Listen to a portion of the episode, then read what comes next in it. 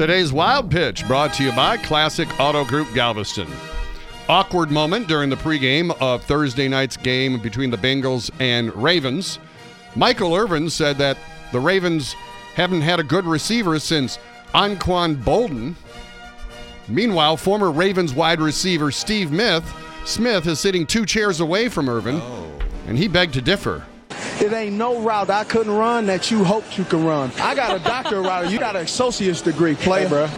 Yeah, he may have a doctorate in route running to his associates, but uh, and Smith actually has eclipsed Irvin's stats, but Irvin has three rings. Decision to Irvin. That's today's wild pitch.